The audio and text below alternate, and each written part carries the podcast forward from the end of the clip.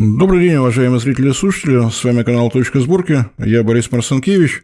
И сегодня опять наш такой внутренний междусобойчик с главным редактором проекта «Точка сборки», геологом Сергеем Голомолзовым. Сергей Иванович, добрый день. Добрый день, Борис Леонидович. Вот э, без геологов э, жизнь не хороша. Сейчас начну постепенно объяснять, почему я в этом уверен. Э, в 2015 году, вроде как недавно, после того, как появились первые струи санкций против России, у нас появилась прекрасная, замечательная программа импортозамещения. А, Причем вся она была поручена ровно одному министерству, а, Министерства торговли и этой, как ее там, промышленности. А, то есть они должны были импортозаместить все. От э, предметов личной гигиены до двигателей пассажирских самолетов. Абсолютно все. Разумеется, ничего из этого не получилось, что и следовало ожидать, что так не бывает. Каким бы могучим министерством ни было, умудриться закрыть все проблемы в стране, естественно, не смогло. Никто нам слух об этом не сказал, но где-то начиная а, с прошлого года а, из обихода пропало слово импортозамещение, теперь мы добиваемся технологического суверенитета. То есть по части изобретения слов-синонимов в наших министерствах сидят прекрасные люди, они русским языком владеют замечательно. А, я так понимаю, что творческая мысль развивалась следующим образом. Для того, чтобы не зависеть в каких-то критических технологиях, а зависимость по разным отраслям от нуля до 100%, нужно на что-то опираться. Значит, нужно развивать промышленность, э, промышленность нужно развивать э, так, чтобы никто не мог перекрыть кислород. А, простите, у нас вплоть до того, что мы не ржавейку из Швеции возили, потому что мы уже забыли, как добывается хром. И э, вот сейчас буду долго мучить вас всяческими списками. В конце августа прошлого года появилось распоряжение правительства Российской Федерации, а, где а, был утвержден перечень основных видов стратегического минерального сырья. Поручение было дано, конечно же, сразу всем. Не знаю почему, но, наверное, на всякий случай. Утвердить прилагаемый перечень основных видов стратегического минерального сырья – Министерство природы России совместно с Минэкономразвития России, Минфином России, Роснедрами обеспечить приоритетное финансирование за счет средств федерального бюджета по воспроизводству минерально-сырьевой базы дефицитных видов стратегического минерального сырья. Министерство природы совместно с Минэкономразвития, Минпромторгом, Минобороны, Минэнерго, Минфином, Росрезервом, Государственной корпорацией по атомной энергии Росатом обеспечить подготовку и представление в правительство предложения по актуализации перечня. Вот. То есть всем сразу распорядились, э, что характерно, сроков исполнения никаких нет. Э, ну, так получилось. Зато, вот э, еще раз перечисляю, значит, нашим минеральным сырьем должны заниматься Минприроды, Минэкономразвития, Минфин, Роснедра, э, Минпромторг, Минобороны, Минэнерго, э, Росрезерв, Росатом, в общем, все сразу. То есть ни о создании рабочей группы, ни, ни о чем таком речь не идет. А поэтому будем считать, что это некий теоретический документ, который, может быть, когда-нибудь потом практически будет во что-то превращаться. А к нему есть какая-то секретная часть приложена? Никаких. Это взято с сайта нашего уважаемого правительства, ничего секретного здесь нет. Распоряжение номер 2473-Р от 30.08.2022 2022 года.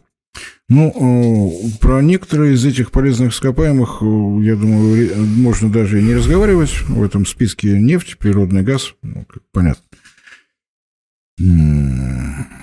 Ну, а вот про все остальное придется говорить только с учетом знаний геологических. Поэтому, собственно говоря, я вас, Сергей Иванович, пригласил в студию. Спасибо. Даже не знаю. Ну, вот э, про гели, наверное, тоже говорить нет смысла, потому что это тот же природный газ, то есть э, те же проблемы у тех же э, компаний и те же возможности у тех же компаний, которые добывают газ. А вот все остальное уже интересно становится. Ну, уран. В силе месторождения на территории России открыто. Или еще что-то осталось? Как-то вы так сразу же с э, такой матерой заявки на всемирные геологические э, игры на много-много-много десятилетий вперед. Сразу mm. переходите к какой-то такой незначительной ну, вот позиции. Я, как... я, я по порядочку. Здесь все пронумеровано, что я могу сделать. Как уран. На самом деле, когда вы искали уран, вот новые месторождения вообще появляются, когда эта тема возникла? Когда нам э. понадобился уран? Сейчас, сейчас, я бы все-таки вернулся к самому постановлению или распоряжению. Распоряжению. И все геологи э, бывшего Советского Союза посмотрев и прочитав это распоряжение, должны, по идее, побросать свои тяпки, побросать свои пенсионные книжки.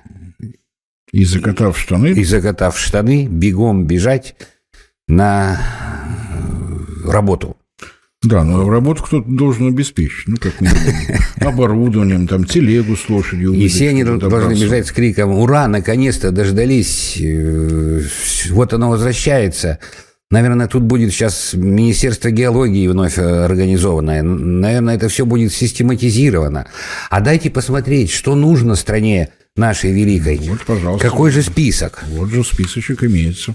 Вот. Ответственные. И хватают они список и читают нефть, природный газ, гелий, уран, марганец, хром, титан, бокситы, медь, свинец, цинк, олово, никель, молибден, вольфрам, кобальт. Фу, передохнули. И рядом читают редкоземельные. Итри, Лантан, Церий, произведи мне один в Самарии, Тулии, Диспрозии, Гольмии, чего забыл, Лютеции, Гадолини, любимый Гадолини, а также Осмии, Рутении, Палладий, Иридий, Платина. Уф, передохнули. Совсем уже какая-то экзотика. Индии, Галлии, Германии, Цирконии, Гафни, Ванадий, Необий, Тантал, Рений, золото, серебро. Все, надо уже идти сдавать по второму разу экзамен, э, проверять память. На таблицу ну, Менделеева. Список достаточно такой. Ну, можно про какие-то вещи не говорить, потому что, ну, все мы так, ну, на скидку понимаем, что это действительно стратегические ресурсы. Золото, серебро, платина, Закончим алмазы. список. Алмазы, графит, фосфаты, калийные соли – шпат плавиковый. Наверное, еще существует шпат неплавиковый. И чистое кварцевое сырье. В дополнение чистое к нечистому кварцевому сырью. И тут большинство, наверное, не добежавших с огорода до экспедиции остановились и спросили, позвольте, а сколько надо? Как в том знаменитом э, выступлении Райкина, э, когда пришел э, в магазин, где есть все как некий посетитель. Вам сколько с грамм завернуть? Сколько вешать в граммах, но это, по-моему, уже не Райкин. Это уже не Райкин, да. Там сколько? А икра сколько банок? Три? Нет, восемь.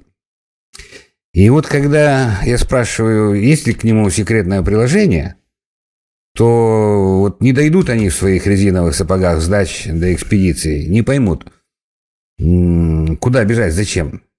Скажут, пойду еще на даче посижу. За всем и сразу. За всем и сразу. Ну вот хочется теперь ответить без шуток, что весь вот этот список, это просто список, это перечень, ну все равно, что повторить там таблицу Менделеева. Он для нормального геологического уха не говорит ни о чем. Все это есть. Все изведано. Все изучено или недоизучено. Найдено или недонайдено посчитаны запасы или э, оценены ресурсы. Вот или тут надо... даны прогнозные оценки. Или даны прогнозные оценки. Э, ну, нет у нас такого клочка земли, где бы вот э, к, дополнительно к, к присутствующему перечню не проведен весь комплекс э, ну, геологических работ. мест более чем достаточно. Геологическая изученность полуострова Гадан на день сегодняшний 30%, 5 лет назад была 15%. Я уж не говорю про Таймыр.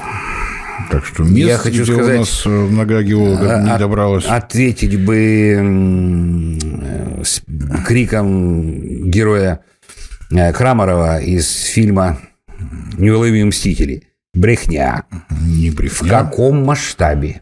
А, ну вот началось. Оценено, прикинуто, изучено, написаны нарисованы карты. И в каждом отчете в главе полезных ископаемых, вот по кусочку этого списка, в том или ином виде описано. И я не случайно сказал э, запасы, ресурсы и прогнозная оценка, да, хотя у нас, по-моему, такой нет. P1, Вот P2. Уважаемым Ну, слушателям э, хочется сейчас немножко заострить внимание на этом понятии. Э, Еще раз повторить, мы говорили уже об этом. Что такое запасы, что такое ресурсы? Запасы – это то, что посчитано. Что значит посчитано? Это применены какие-то, значит, э, э, условия задачи собраны на двух страницах, где оценены текущие цены, э, предыдущие цены, перспективные цены на сырье, на отдельные его компоненты, насколько его комплексно оттуда вытащат нужное сырье, э, какая будет глубина проработки, вы- вытаскивания этих всех полезных компонентов, потому что если, если, допустим, месторождение меди, то в нем еще 18 элементов. Ну, и вот обычно, да, уж как минимум золото и серебро есть. всегда. Ну, и тот же, значит, рений, э, гафний, э, осмий, иридий, э, молибден и еще э, ряд, он там обязательно есть. И когда ставят на запасы, то учтено все. И уже принято решение. Вот м, осмий иридий мы отсюда добывать не будем. Нерентабельно. В той матрицы, которую мы описали. Мы связались со всеми технологами, с заводами, э, с э, химиками, с извлекателями, э, с, с учреждениями науки, с, э, фундаментальной и прикладной. Вот вся эта матрица пройдена, и после этого это называется запасы. И представьте, что эти запасы сделаны, допустим, в 50-м году. С тех пор прошло там 70 лет, и все критерии изменились. Надо все по новой пересчитывать, потому что уехали технологии, все двинулось вперед. Вот, что такое прогноз? Нет, давайте тогда уж к ресурсам сначала. А, ресурсы. Э, Ресурсы – это то, что не поставлено на баланс, на запасы. Вот. То есть это общее содержание всего того, чего есть, без привязки к каким-то экономическим Нет, нет, показателям. нет. За блоком э, посчитанных запасов, блок вот э, очертили, вот это мы будем добывать. Вот это у нас все остальное, что осталось, это за баланс, за бортом. А где-то тут еще э, подобные объекты идут, и мы их в первом приближении оценили какими-то там скважинами, канавами, геофизическими методами. Ну, так как они сразу не дали какой-то э, вожделенной для нас концентрации, то мы их и не стали изучать, и примерно так прикинули, сколько там есть. То есть, чтобы изучить эти ресурсы и, и окончательно прийти э, к выводу, можно ли что-то ставить на запасы, это надо опять провести огромный комплекс работ. Если мы это месторождение изучали там 10-15 лет, прежде чем поставить на запасы, то значит э, еще 15-20 надо, чтобы оценить там в три раза больше по объему Ну, площади. я, может, что-нибудь не понимаю, но ведь как геолог работает? Вот он ищет золото, копает, копает, а потом лопата уже не втыкается, пошло золото сплошное. Все, найдено, больше ничего не надо. Там где-то 2-3 дня работы, и все, ставим на учет. Нет? Да не как-то, как-то не так, да. Или там вот медь э, копаешь, копаешь, смотришь, медь пошла, все, ставишь на учет. А, она же чистая вот такая. Ну вот э, Красиво. п- представь себе какую-то там таежную горную речку. Она какой-то там длины, очень длинная. И где-то на ней э, есть золото. И вот дедушки искали, искали и нашли, и вот так же вот лотком, лопатой кнули, золото пошло. Вот, потом пришли более поздние советские геологи, и они это золото отработали, причем достаточно грамотно отработали. Взяли оттуда прям все-все-все под метелочку почистили. Но они не могли брать, допустим, очень мелкое. А сколько и очень мелкого? Очень мелкого, оказывается, во много раз больше, чем того крупного, которое они взяли. И вот мы снова это все переизучаем и всю технологию э, подбираем под то, чтобы взять вот именно это мелкое. При этом прошу учесть, что если вы найдете самородок там, то в вашей технологии этот самородок, то есть будет в, э, в песках самородок, самородок не попадет к вам в корзину. Он будет выкинут, потому что вы берете только то, на что у вас нацелено э, имеющие технологии, чтобы взять максимальное эффективное количество для подтверждения той самой, в смысле для вписывания в ту самую рентабельность.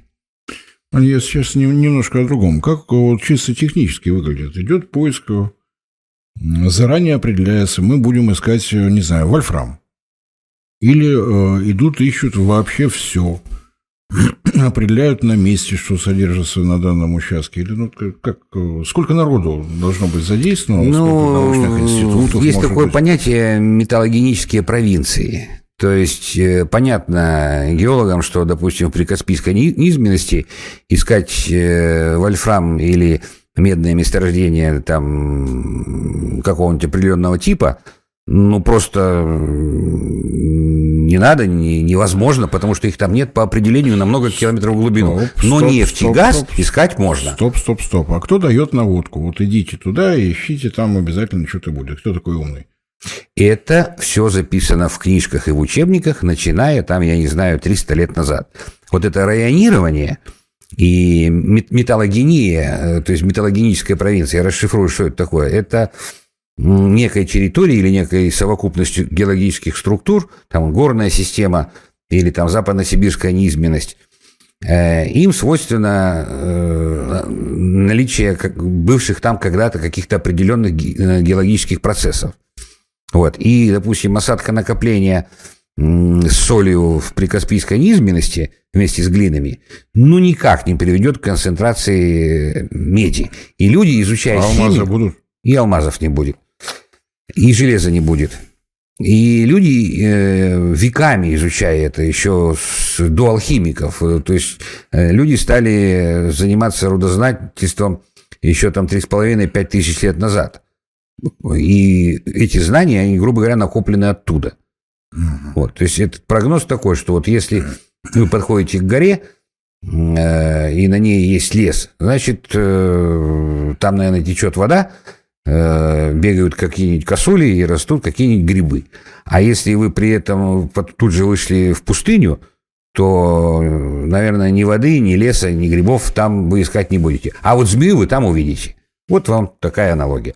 Ну, аналогия не всегда срабатывает. Допустим, никто не ожидал на оплату Путарана обнаружить алмазы, потому что никакая геология их не давала. А потом выяснилось, что там из зверушек ходят только овцы-быки, никого больше нет. Всех остальных они уже съели. А потом выяснилось, что алмазы есть, потому что упал метеорит. Ни в какую э, теорию строения Земли, ни в какую теорию процессов, о которых вы говорите. Ну, там алмазы, которые получились после того, как упал метеорит, они не те алмазы, которые девушки носят в ушах и в кольцах. Я понимаю, это технический я... алмаз. Я сейчас не... Ну, это просто вот пример того, что, может быть, теория очень стройная, а вот есть какие-то случайности, которые никто Как правило, это некоторое лукавство, потому что то, что в астроблемах э, в ударных каких-то структурах после метеорита на Земле бывают алмазы, люди догадывались еще до того, как их там нашли. Э, просто располагая знаниями физики, э, а совсем даже не геологии. Э, то, что алмазы есть в каких-нибудь излившихся базальтах или в интрузивных, то есть телах, которые не дошли до поверхности и формировались в определенных условиях, тоже есть алмазы. Вот. А те алмазы, которые нужны, были – их искали немножко в других структурах, в которых они могут быть, вот как эти трубки взрыва кимберлитовая. Другое дело, что э, когда потом геологи раскопали эти трубки до определенной глубины, э, зачастую было так, что они вдруг кончались. Все думали, что они идут там на сотни или на десятки километров. Они вдруг кончились и перешли в такие вот трещинки совсем небольшие, э, заполненные специфической породой, которая тоже в себе содержит эти алмазы. Вот. А потом уже сообразили, ага, значит, раз тут мы нашли такие породы, так мы же их еще вон там он видели. А для того, чтобы извлечь алмаз, надо отобрать очень крупную пробу. То есть, если там геолог идет э, с рюкзаком, увидел эту породу, отколол кусок, бросил его в рюкзак, там алмаз, скорее всего, не будет. Надо отобрать много тонн этой породы. А попробуй туда доедь, тем более, что ты не знаешь, что там могут быть алмазы. А этих трещинок, заполненной такой породой, их много разнообразных. Не будет же партия там из 15 человек в течение трех месяцев, которые надо сделать кучу работы, отбирать там по 15-20 тонн из каждой такой жилочки. Вот, то есть вот это стадийность и раз за разом. Еще про лукавство. вот этих вот понятий, с которых мы начали, запасы, ресурсы или прогнозные ресурсы. Вот все знают э, и козыряют там на всех экранах, что США у нас это самые богатые по углю. Вот, у них там... Самые большие в мире объемы доказанные. Доказанных запасов. Вот какой там Пенсильванский бассейн, там каких-то там 220 миллиардов тонн э, доказ... э, запасов, а из них доказанных там, по-моему, что-то 20 или 25. Запомните цифру, да, 220 э, миллиардов тонн. Э, если я не ошибаюсь, то и Кибастузский угольный бассейн, там разрез Богатырь, огромный, гигантский в Казахстане, там, по-моему, балансовые запасы что-то такое 2 или 2,5 миллиарда тонн. Всего. Казалось бы, да, в 10 раз меньше, чем это Пенсильванский. Но э, Кузнецкий угольный бассейн только содержит 680 или 650 миллиардов тонн. Э, Канско-Ачинский такой же. Воркута там чуть-чуть поменьше – и, и э, в России находится 7, э, по-моему, из 10 крупнейших угольных бассейнов мира. Которые никто исследовать не стал. Их исследовали, но сосредоточили работу только там, где было удобно добыть, потому что есть по стечению, так сказать, логистических и других параметров. Транспортная сеть, энергетика, есть ли рядом жилье – Э, и люди, соответственно, которые будут заниматься, и кучу других параметров, чтобы потом его добыть, перегрузить, обогатить, транспортировать, куда-то отправить. Потому что э, построить город-сад э, Новокузнецк, допустим, на том же Плата Путарана, где у нас Тунгусский угольный бассейн с тремя с половинами триллионами тонн. Причем не какого-то там бурого угля никому не нужного. Нормального угля всех марок, которые нужно – только триллионов тонн. Вот. То есть точка по поводу того, где у кого чего больше. А там за речкой Лена, это за ручейком, еще полтора триллиона. Ленский бассейн называется. Уголь не добывается там? Нет, добывается. Добывается там, где тут на поверхности рядом Лузское какое-нибудь село якутское. Вот, спокойненько там добывается уголь. Плохой уголь? Нет, замечательный. Но строить там город-сад, где нет железной дороги, где нет э, готовых линий электропередач, электростанций и всего необходимого набора, который обеспечит ту самую рентабельность, ради которой мы считаем, что мы живем, э, под большим, кстати, вопросом. Вот. Поэтому там и не строят. Не потому, что геологи не знают ее не нашли, а потому что построим, но попозже, если понадобится. Вот откуда вопрос – этих недобежавших до палаток э, пенсионеров-геологов. А сколько надо вам? И возвращаемся, так сказать, к самому распоряжению. Э, вот это вот зачем все перечислило в таком серьезном распоряжении правительства Российской Федерации. Мы что с этим все делать-то будем? А вот э, все по новой искать? А вот тоже такой интересный вопрос. Я э, в этом распоряжении насчитал ну, раз, два, три, четыре, пять, шесть министерств только. Плюс Росрезерв, плюс Роснедра, плюс Росатом, да куча. И тоже не мог ничего понять, для чего это делается, но то, что э, или есть какие-то дополнительные поручения, которых мы не видели, вот здесь оно на сайте правительства в таком виде, или еще что-то происходит – начали появляться какие-то изменения. Причем достаточно быстро стали появляться а в достаточно таких нетривиальных. То есть так в открытую никто ничего не говорит. А в свое время да был у нас такой Соликамский магниевый завод. В городе Соликамске. И даже действительно способен заниматься магнием. А, находился он, собственно говоря, в видении а, сразу двух министерств. Министерства цветной промышленности, а, цветной металлургии и Министерства среднего машиностроения. Для справки, магний – это, по-моему, четвертый по распространенности элемент в целом на Земле. Железо, кислород и, по-моему, третий магний. Кварц, по-моему, там какой-то. Кварц – это… А, кремний, кремний, кремний. Кремний и магний. Вот он в четверке или у нас вся земля, вся внутренность – это железо магниевая это субстанция. Правда. Жил да был. Потом был приватизирован, занимались там самыми разными вещами, и в том числе связанными с магнием. Где-то вскоре после вот появления этого распоряжения, совершенно неожиданно, судьбой этого завода заинтересовалась прокуратура. Выяснилось, что как-то, даже несмотря на те прекрасные времена, в 90-е годы, Джентльмены-приватизаторы умудрились нарушить такое количество законов, что завод вернули в собственность государства. Вот так внезапно. Причем никто особо не сопротивлялся. В декабре прошлого года это было оформлено законодательно. Все, было ваше, стало наше.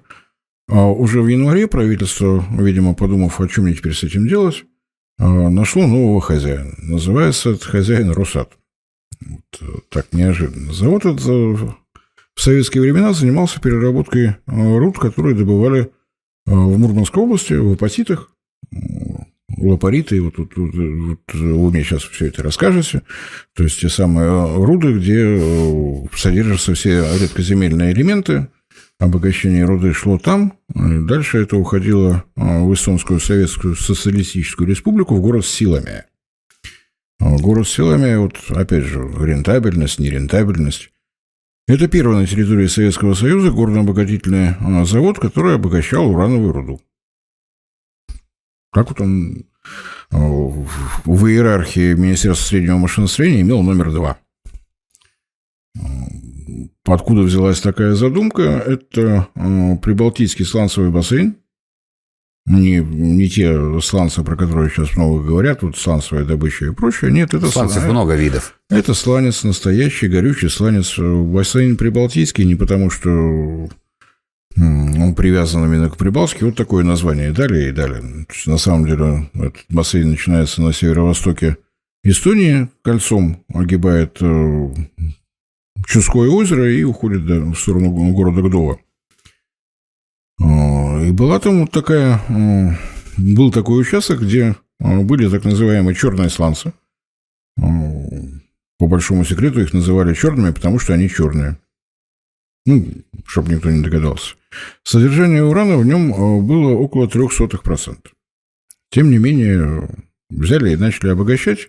Может быть, это было, конечно, связано с именем руководителя специального комитета по атомной энергии – Лаврентия Павловича да, Берия. Про которого в более поздней советской комедии было очень хорошо сказано, доцент бы заставил.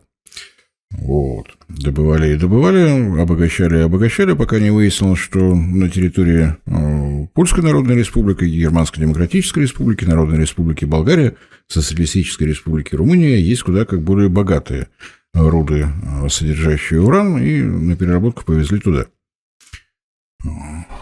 уже в позднее советское время была освоена вот эта технология извлечения э, всей группы так называемых редкоземельных минералов или металлов. Что у нас там? Минералы, металлы? Металлы. Металлы. Металлы в виде трехокиси. Хитрость этих руд, насколько я понимаю, если я неправильно говорю, вы уж меня поправьте. Кто-то из нас двоих геолог, а я мимо проходил все 14 элементов находятся в одной руде. То есть обогащение обогащением, то есть первый этап убрать просто то, где заведомо ничего нет. Первый этап обогащения, вот он, собственно говоря, в Соликамске и происходил. А уже концентрат отправлялся в силами, где была разработана технология выделения каждого из этих 14 элементов. Разделение, да, раздельное получение. Это самый главный, самый важный процесс в получении, то есть в переработке или в получении конечных продуктов редкоземельных, так сказать, металлов. Да, ну, я так пытался представить себе, как все это выглядит. То есть у вас, э, не знаю, вот камень лежит, в нем 14 элементов, которые надо как-то извлечь. Вот технология для, для извлечения первого извлекаем, остальные 13 просто рассыпались в хлам уже никак. Все это называется мокрая химия если так по-босяцки. А вообще это гордое название имеет гидрометаллургический комбинат. Так оно и было. И, кстати, комбинат работает до сих пор. Одно время он занимался той же работой, но руду ему везли из Апалачи.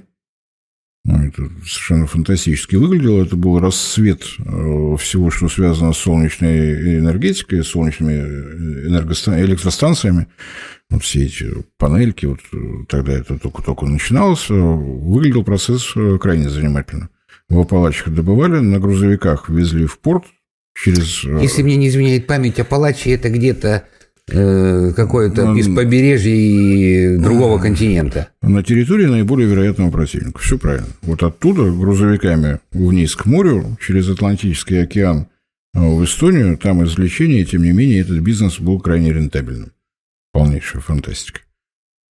Там дальше пошли всевозможные организационные проблемы, но не суть. Комбинат есть, и на всякий случай, если кому тема интересна, никто, конечно, точных данных не даст, но порядка 70% сотрудников этого комбината имеют гражданство Российской Федерации. Так получилось. Были определенные политические влияния, течения на северо-востоке Эстонии. Э, не суть. Вот э, после того, как появился э, Соликамский завод в руках Росатома, а это январь этого года, в апреле появилось совместное предприятие Росатома, или если конкретно Атом Редмедзолото, с Норникелем, и они возвращаются в Мурманскую область, на Ловозерское месторождение, на Калмазерское месторождение, для того, чтобы... Там идет охота за литием охота за литием. Это тоже понятно, потому что Росатом выстраивает себе производственную цепочку. Литий добыл, а, на Соликамском заводе извлек, в Калининградскую область отвез. Там сейчас строится вот этот завод для производства литий-ионных батарей на 5 гигаватт в год. То есть, ну, такая для России очень серьезная цифра. Но возвращение а, на месторождение в апатитах в хибинах – это ведь не только литий. Я так правильно понимаю, что много чего еще находится? Ну, литий, э, литий и, ред, и редкоземельные, э, они местами между собой дружат в определенном наборе определенных пород, которые называются там субщелочные граниты и так называемой щелочной специализации. Щелочи, напомню, это как раз литий, калий, натрий. И в процессе... Натрий в список не входит, насколько я помню. Щелочей? А вот, как нет, так? Я, еще. я про другой Ну, еще бы натрий входил, это же натрий-хлор. Я имею в виду, когда они литий, калий, натрий вместе э, концентрируются по отношению к калию, и получается набор горных пород, который называется щелочные. Вот, то есть это такая игра слов чисто геологическая. Хорошо. И, а, понимаете, угу. казалось бы, такие вот несвязанные события. Мы с вами уже, нам действительно посчастливилось побеседовать э, с Александром Макеевым, с Александром Борисовичем. Это живой классик, те самые гиганты, на плечах которого, собственно говоря, все мы стоим. О подробностях того, что происходит э, на Среднем Тимане в Республике Коми, Пижемское месторождение, переходящее в Яревское месторождение и так далее. На мой взгляд, вот э, то, что окончательная оценка э, Пижемского месторождения э, хронологически совпала с появлением этого распоряжения, тоже, может, повезло, может, не повезло, может, там какие-то глубинные процессы. Я не специалист по всем этим теориям заговоров, но так совпало. То есть выяснилось, что Пижемское месторождение – это титан, который сюда входит, и, как нам Александр Борисович рассказал, это и... Что там было? Ну-ка. Попробуем припомнить. Э, давайте долго припоминать не будем. Если ну, что, Ярикское месторождение, абстрактное Ярикское, написано в каких-то там справочниках, 1 миллион тонн редких земель. Ну, это после того, как э, Лукойл Коми вязкую нефть оттуда уберет, и потом, видимо, он будет думать, потому что пока у него вроде бы, насколько можно судить, у него есть лицензии на извлечение всего, но... Второй же вопрос, какие они, сколько, как достать, куда девать? Ну, Лукойл Коми тоже можно понять. У них есть основной вид бизнеса, понятно, где находится нефть, надо ее извлекать, отдадим им должно, они ничего никуда, всю пустую породу не рассыпают тонким слоем по республике Коми, аккуратно собирают, видимо, с заделом на будущее, когда руки дойдут. Ну, скорее всего, так и есть. Да. Ну, напомню, на всякий случай, что Лукойл компания частная, у нее есть свои экономические интересы, планы развития и так далее, и так далее, и прочие интересы акционеров. Тоже выясняется, что вот это Пижемское месторождение, все, что нам перечислял Александр Борисович, в этот перечень входит вот целиком и полностью. Вот там и цирконий, там и ванадий, и золото нашлось, и немножко серебра есть, и алмазы. Вот полный набор, который здесь есть. А дальше произошло то, чего я, собственно говоря, даже не ожидал во время Питерского международного экономического форума, который у нас Многие патриоты ругают за то, что там вообще ничего интересного не происходит, и кроме девочек-эскортниц они там никого больше не видят, но это особенности зрения. Я в таких случаях все-таки очки одеваю. Во время этого форума было подписано соглашение между Роснедрами, с одной стороны, и с другой стороны все та же наша государственная корпорация по атомной энергетике, но подписывал не генеральный директор Росатома, а генеральный директор горнорудного подразделения «Атомредмедзолот».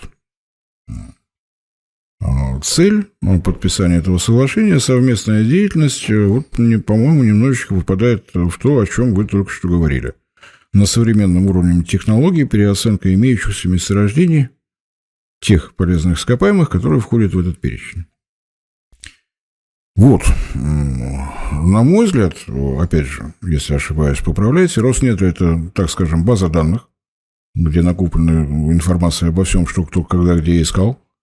А, Атом Редмедзолота – это достаточно серьезный опыт, тем более, что там есть и собственный научно-исследовательский институт, который разрабатывает э, всевозможные проекты освоения того или иного месторождения, а до кучи там городские поселки, ну, чтобы люди жили, ну, если надо, так и электростанцию построим, и что угодно, и горнорудное оборудование тоже придумаем, все на свете. И Росбурмаш, который умеет добывать. Ну, и я так... Ну, слава богу, нас из Росатома никто не слышит. Подозреваю, что деньги в Росатоме тоже есть. В отличие от Роснетра, где, я так понимаю, финансирование идет по-разному. Вот отсюда вопрос. Как вы думаете, Сергей Иванович, не является ли вот такое соглашение, если, конечно, руки дойдут до реализации, а, каким-то первым этапом возрождения убитого Министерства геологии? Может ли это стать тем зерном, вокруг которого все начнет собираться? Ну, давайте попробуем в самых общих чертах, так сказать, рассмотреть вероятность этого события или его необходимость, или его просто неотвратимую необходимость в каком-то, так сказать, развитии будущего нашей страны. Карфаген должен быть разрушен, а Министерство геологии восстановлено. Да, это просто закон бытия. Но вот прежде чем это описать, э, хотелось бы про, э, приоткрыть саму проблему, не проблему, вернее, а некие, может быть, заблуждения, э, которые звучат со стороны, вот, предположим, редких земель. Вот их все называют редкие земли, стратегические металлы. Их используют в электронике и во всех самых современных видах. И вся наша будущая жизнь просто без них невозможна. И само название редкоземельные. Дорогие. Интрига. А у нас есть. Ну, название это историческое на самом деле. Но, тем не менее, воспринимается так. Вот теперь немножко, так сказать, опустимся с небес на землю. Ну, давайте по ней грешно и пойдем. Название пришло от э, уважаемого Дмитрия Ивановича Менделеева, который открыл не только периодическую таблицу, но и самый удачный рецепт водки. И как тут что связано? Вот редкие земли. Да, и они. В земле, но редко. Э, редкоземельные вот эти металлы, э, перечисленные от церия до итербия и лютеция, 14 штук, они... По тяжести. Они говоря. содержатся в, часто в минералах, которые не идентифицируются глазом или рассеянные, э, присутствуют в других минералах. Э, и поэтому, видимо, изначально, и их трудно очень выделить, их трудно увидеть, трудно вытащить оттуда. Они мелкие, распыленные, какие-то многофазные. А потом еще разделить. А потом еще и просто даже вытащить какой-нибудь там итрофлюорид, э, это, это проблема. Э, ни глазами никак его не видно. И ничем его не померить там какими-то тыкалками. Вот. И анализы делать на них тяжело. Почему? Потому что Э, сжигание проб для спектрального анализа проводится на угольных стержнях. То есть два угольных стержня горят, между ними дуга. Э, между, в дугу просыпается этот порошок, и мы видим спектр, что там есть. А очень часто, в процентах так в 90, в 90 случаях, в этих самых угольных стержнях, которые сделаны из тех самых каких-нибудь графитов или угла, угля того самого силомяя, содержится там уран – и редкие земли. И загрязняет таким образом. То есть, в общем, э, найти их довольно трудно. Найти, выделить в чистом виде. Да, это тру- трудно. Но, а сколько их на самом деле в Земле?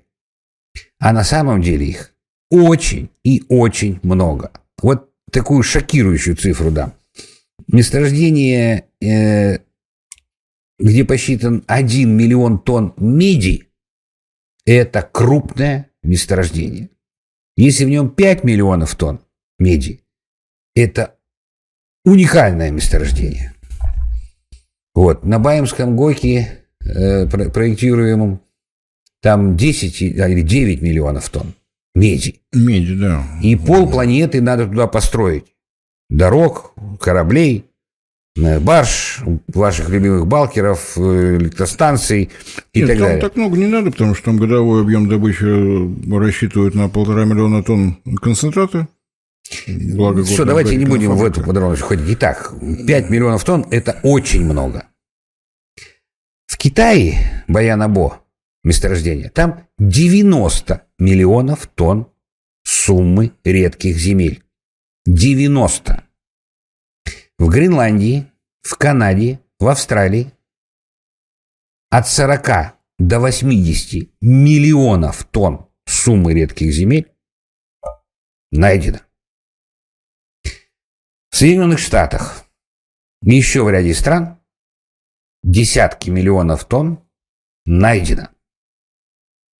То есть суммарные запасы редких земель, наверное, больше, чем меди, которую найдено и посчитано на Земле. Медь фу, не считают за какую-то там редкость. Подумаешь, медь. А редкие земли, это же редкие земли. А теперь убийственная цифра. Две. В Северной Корее в таких же субщелочных гранитах, как у нас на Кольском полуострове, где тоже очень крупное месторождение редких земель. Это не считая еще апатитовых гор. Там в Северной Корее 250 миллионов тонн сумма редких земель. То есть, э, теперь последняя убойная цифра. Японцы нашли ил такой дезинтегрированный, мягкий, э, с содержаниями на дне океана, с содержаниями э, суммы редких земель несколько процентов на тонну. Запасы, барабанный бой 500 миллионов тонн. Ну, понятно, да, что когда говорят 500, а не 550, это там то ли 500, то ли 700, то ли устали плавать. То есть проблем с наличием редких, зем- редкоземельных металлов на Земле нет от слова совсем. Теперь антицифра. Потребление, ну, то есть производство э, суммы редких земель э, в России, в- по-моему, там в 2020 году, или это был прогноз на 2020 год, две с половиной тысячи тонн или две двести. Тысячи тонн за год суммы. Внутреннее потребление, знаете сколько? Понять не имею. 400, что ли, тонн. Внутреннее потребление. То есть их не надо в России. У нас их миллионный тонн. И доставать их, не доставать всю жизнь доставать. Всю оставшую жизнь человечества надо доставать. Не забудьте первый вопрос. А сколько надо? Так вот, сколько надо, столько и достанем. И теперь. А, все остальное пошло на экспорт. То есть 400 взяли себе, остальное там по дешевке пихнули, наверное, через силомя. Ну, не знаю, надеюсь, с пользой. И вот теперь от этого переходим к необходимости э, восстановления э, Министерства геологии. Э, то есть вот это у нас все есть. Э, Учетная какая-то база данных, как она там называется, Росгеология или еще что-то. Роснедра. Она есть. Э, Значит, если мы создаем Министерство геологии, это надо восстановить везде, в каждом территориально-производственном комплексе, грубо говоря, в каждой губернии, в каждой территории, в каждом промышленном кластере экспедиции.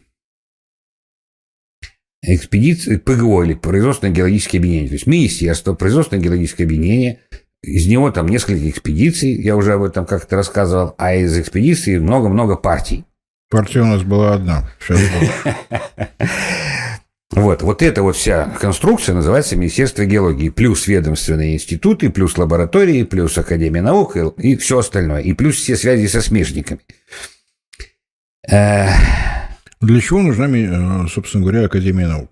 Давайте, без Академии наук, давайте добьем чистых практиков. Не добьем, а добьем вопрос целесообразности, реанимации. Я просто пытаюсь практики. понять, как выглядело Министерство геологии в советские времена. То есть, кроме тех, кто ищет, приносит пробы, отдает на анализ, кроме тех, кто сами эти анализы проводят, были же еще какие-то подразделения, правильно понимаю? Я их как-то мельком так проговорил, видимо, пробурчал.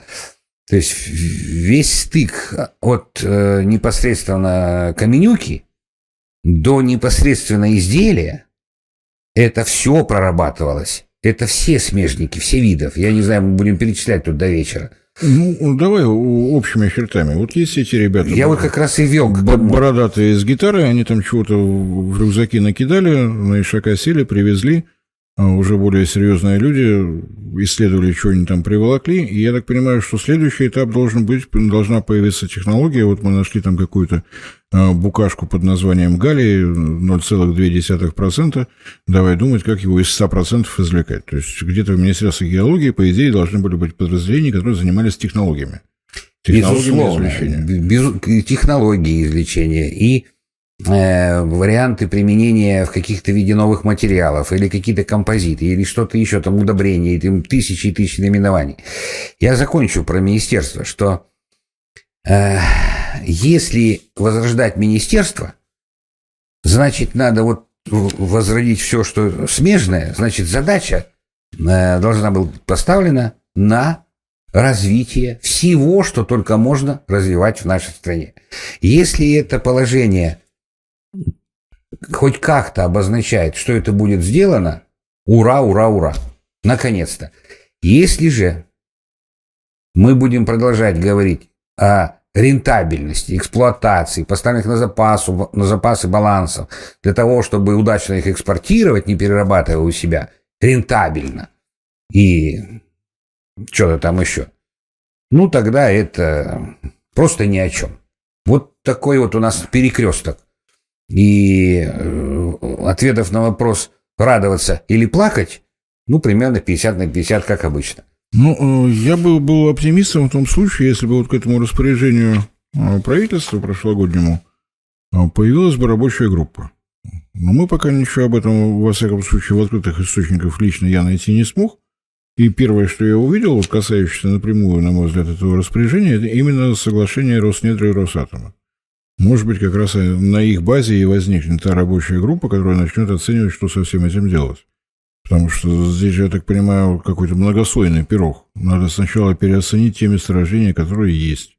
Надо учесть те технологии, которые уже имеются по извлечению из месторождения того или иного химического элемента.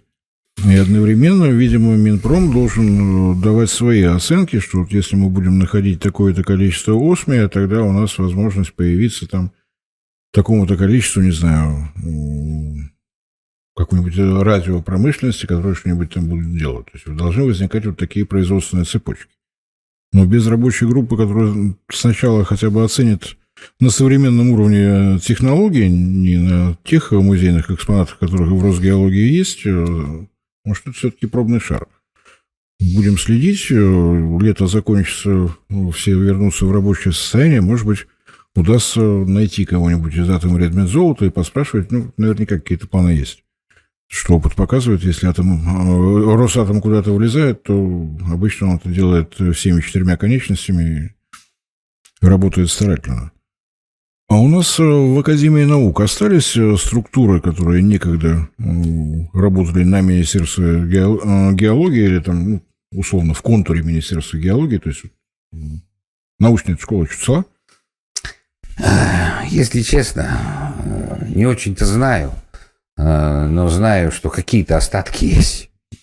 Ну, значит, после передачи мы подумаем, кого можно пригласить из Академии наук о том, чтобы нам рассказали, что у нас еще осталось. И идет ли вообще молодежь в эту науку. Давайте. Все, ставим галочку, будем искать. А пока пойдем молиться, чтобы это все свернуло все-таки в нужную сторону лезвия бритвы или ну, в точке бифуркации. На самом деле, на мой взгляд, это вторая попытка. Предыдущее правительство тоже какие-то движения в эту сторону делало, понимая, что импортировать все, что возникает необходимость, мы начинаем ехать куда-нибудь там в Австралию, в Гренландию, где-то что-то там искать.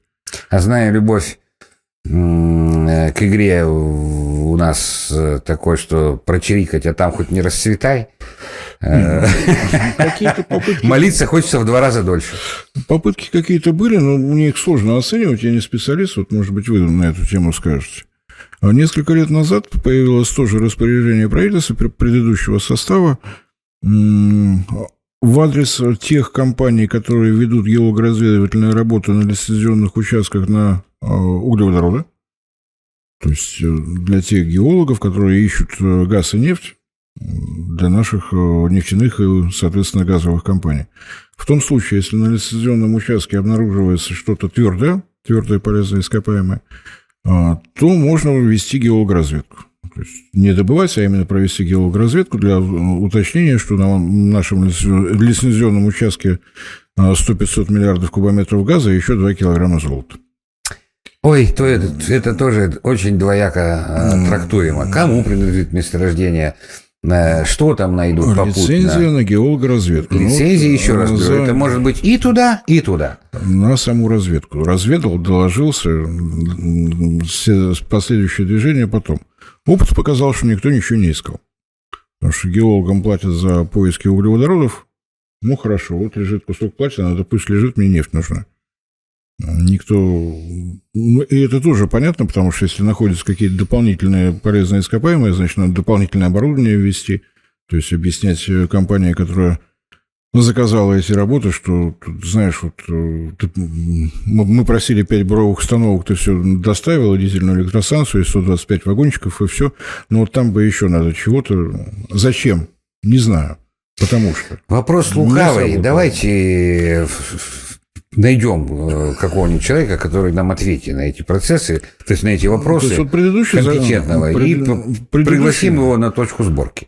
Предыдущий заход э, нефтяники, если на вашем участке валяется хром с ванадием, подбираете, не сработало.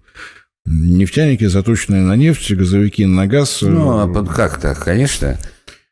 Сказать врачу-зубнику, что если у тебя попадется Э, человек с проблемами с, гландами. с другой стороны, то он тоже не поймет, скажет, как же так, я же... Ну, даже если дантистам будет заявлено, что при обследовании ротовой полости найдете больные гланды, заодно вылечите, ну, тоже могут не понять. Вот, а если этот дантист э, служащий поликлиники, которая в том числе занимается и так называемыми гландами, то они как-то могут объединить эти усилия. Вот давайте эти вопросы позадаем какому-то очень этого компетентному человеку. Глав, главврачу. Ну что, на этом... Ну, я не думаю, что на, на этом мы закончим, потому что у меня еще будет множество вопросов по самому интересному, что я в этом списке найду. И а, по тем интересным месторождениям, о которых э, много говорят или много говорили в прошедшем времени, и о том, что может быть интересно э, действительно для того самого технологического суверенитета, потому что все, что касается, допустим, радиоэлементов, которые надо производить, электронику надо восстанавливать, радиоэлектронику надо восстанавливать. Может быть, это вот такие у меня дополнительные вопросы по этому списочку возникнут, э, на что у нас идет э, Европе, куда используются тербии и так далее, и так далее. Так Дорогой что, Борис Леонидович, да? Я, может быть, не специалист совершенно в экономике и вот в этих вот всех связях хитрых, но я вам от души скажу. Вот тут у нас суверенитет по наличию вот этого всего полный. Но вы это сейчас говорите теоретически. Я напомню, что Роснетро и Росатом решили выяснить все то же самое, но в цифрах. Сколько вешать в граммах? Так что э, теория теории, будем следить за ними. А э, я бы попросил вас, ну, даже с учетом того, что вы геолог действующий, наверняка куда-нибудь схватив отбойный молоток, в ближайшее время исчезнете. Вот там, где исчезнете, вы найдете в обязательном порядке возможность выйти в скайп, э, прочие виды удаленной связи и э, я время от времени буду задавать вам вопросы, которые покажутся достаточно перспективными и, по крайней мере, интересными для наших зрителей и слушателей. Договорились. Хорошо. И э, пытаемся выяснить, что у нас э, происходит в Министерстве, э, не в Министерстве, простите, в Академии наук после всех реформ, которые там прошумели, прозвучали, что осталось от нашей бывшей советской геологической научной школы. То, что мы удачно умеем искать углеводороды. Давайте попытаемся спросить. Если бить не будут, может быть, получим ответ. Ну, я думаю, что вот опять же сошлюсь на недавнюю нашу встречу Э, с Александром Макеевым, он говорил, что кто-то ведь разработал технологию переработки руды. Правильно? Правильно. Значит, э, есть откуда взять след, по нему и пойдем. Опять вернусь к тому, что сказал, наконец, думаю, завершаем. Вот тут не, не искать надо вот этот весь перечень и не оценивать, сколько этого, а отвечать на конкретный вопрос, сколько надо и где надо – и это все абсолютно реально. Вспомните Титан. Лежал 80 лет, никому не нужный, известный. И мгновенно его стало. Просто потому, что помыслило несколько человек. Решили задачу, его стало сразу на 700, на 1000 лет. Вот ровно то же самое со всем остальным. Надо только подумать. Ну, а оценку, такую прикидку сделать. Сколько истратят миллиардов бюджетных денег на попытку вот это все собрать, структурировать, обмыслить, обмозговать, подписать, утвердить. Э, это можно сделать за неделю трем человекам. Не думаю. Думаю, что у Роснедр есть база данных. Э, раз уж Росатом под это подписался, действительно будут переоценивать месторождение. Даст Бог, работа начнется, а там посмотрим. Там посмотрим, расскажем. Есть же примеры и обратного рода, когда был организован спецкомитет, известно, кто руководил Лаврентием Павловичем Берия. Сроки были названы, а Лаврентий Павлович волновался немножко. И поскольку э, товарищ Курчатов э, на самом первом этапе в 1943 году, все это было 1944 год, э, не смог дать точный ответ, какой именно э, химический элемент пойдет на создание атомной бомбы, э, уран или... Паузу сделаешь. Торий. И, или Торий. Лаврентий Павлович э, несколько раз задал вопрос, э, на что получил ответ. Мы сейчас оценим и скажем, не волнуйся. Он не мог не волноваться, поэтому геологи получили задание искать как уран, так и торий. А поскольку геологи видели, кто приказ э, подписал, они нашли торий. Они нашли, заскладировали его, ну, вернее, сначала нашли месторождение, потом э, группа Курчатова сообщила, нет, торий не подходит, давайте уран. После чего Лаврентий Павлович спросил, Турии нашли? Ну да, распоряжение было. Не надо? Соберите, заскладируйте, когда-нибудь пригодится. Маленький дополнительный секрет на эту тему. Уран и торий очень часто встречаются вместе. И, как правило, если тория больше, чем урана, то там редких земель, редкоземельных очень много. Ну, и то... вот этот вот баланс и типы месторождений разъединяются. Но я бы хотел напомнить еще об одном свойстве Лаврентия Павловича Берия. Он напрямую ставил задачу. Идите, ищите уран. И партийные органы, райком комсомола, и что-то там еще всех этих... Э, он их отодвигал от этого дела. И геологи шли, и искали, и находили быстро. Было Теперь... бы странно, потому что вместе с распоряжением искать была выдана сеточка премий, званий и многого другого. Я бы сейчас сказал, кем заменены э, эти наши уважаемые партийные структуры. Это выдаватели лицензий, которые ничего не понимают в геологии, ни в типах месторождений, ни в задать ничего. Они почему-то выдают лицензии, лицензии на право деятельности – этому самому зубному врачу, когда они не представляют, что такое зуб и какой инструмент. Вот. А также всевозможные сертификаты, разрешения, утверждения, пожарники, э, зеленые, природоохранная прокуратура. Вот этих вот всех отодвинуть, бегом побежим все это делать. А, бегом, не бегом, но для того, чтобы э, отодвинуть всех, надо будет, опять же, спокойненько разобраться, а кто там присутствует. Потому что, когда вы начинаете рассказывать про пожарников, я понимаю, что это, конечно, эмоция. Человек вы южный, а у меня анамнез тяжелый. Извините, 20, пожарные, извините. 20 с лишним лет жизни в Прибалтике, они, конечно, навевают. Поэтому я это тоже на заметочку поставлю себе. Будем разбираться, как действительно выглядит выдача лицензии, что это означает, потому что у нас в соответствии это с Конституцией... называется ненавязчивый бизнес. У нас по Ты Конституции, не начал у нас по Конституции недра принадлежат народу. Вот да, и да, будем да, разбираться, кто, собственно Давайте говоря, попробуем. защищает народ от того, чтобы расхитили подземное богатство. Которые отличаются одной способностью. Все можно украсть. Безвозвратно и бесследно. Кроме недр. Для того, чтобы украсть недра, надо построить дороги, электростанции, линии электропередач, поселки, заводы, пароходы и все остальные виды транспорта. Вот о таких месторождениях, где всего этого не хватает, или где это все уже начинается, мы, я думаю, еще не единожды побеседуем. Есть, есть месторождения крайне интересные, на которые никто не обращает внимания, хотя лицензия есть. Есть э, лицензии на участки, которые даже в советские времена никто не рисковал брать, но туда идут те самые капиталисты и буржуи. Удаканская медь, э, Баемский ГОК и такие вот места, где, ну, я уж не говорю про Эльгу уголь, про уголь Таймыра и Ой, так далее. Ой, это далее. мы еще два дня будем сидеть. Все, э, уважаемые зрители, я надеюсь, понимаю, э, теперь у вас появилось понимание, почему в свое время проект, который был придуман, был назван геоэнергетика, потому что первые слог, первая часть этого слова гео. Гео – это не только э, земля, но и э, недра земли. Это такое универсальное слово. На самом деле все, что касается энергетики, начинается из недр земли. Поэтому э, я очень рад, что судьба свела с Сергеем Георгиевичем Голомолзиным. Ивановичем.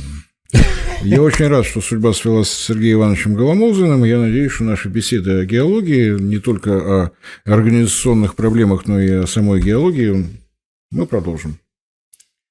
Спасибо, что нашли время. Всем спасибо за ваше внимание. Всем всего доброго. Не забывайте подписываться на наш канал. Не забывайте распространять наши ролики в ваших социальных сетях. Этим вы поможете развитию, пусть медленному, неторопливому нашего проекта. Спасибо. Спасибо вам. До свидания.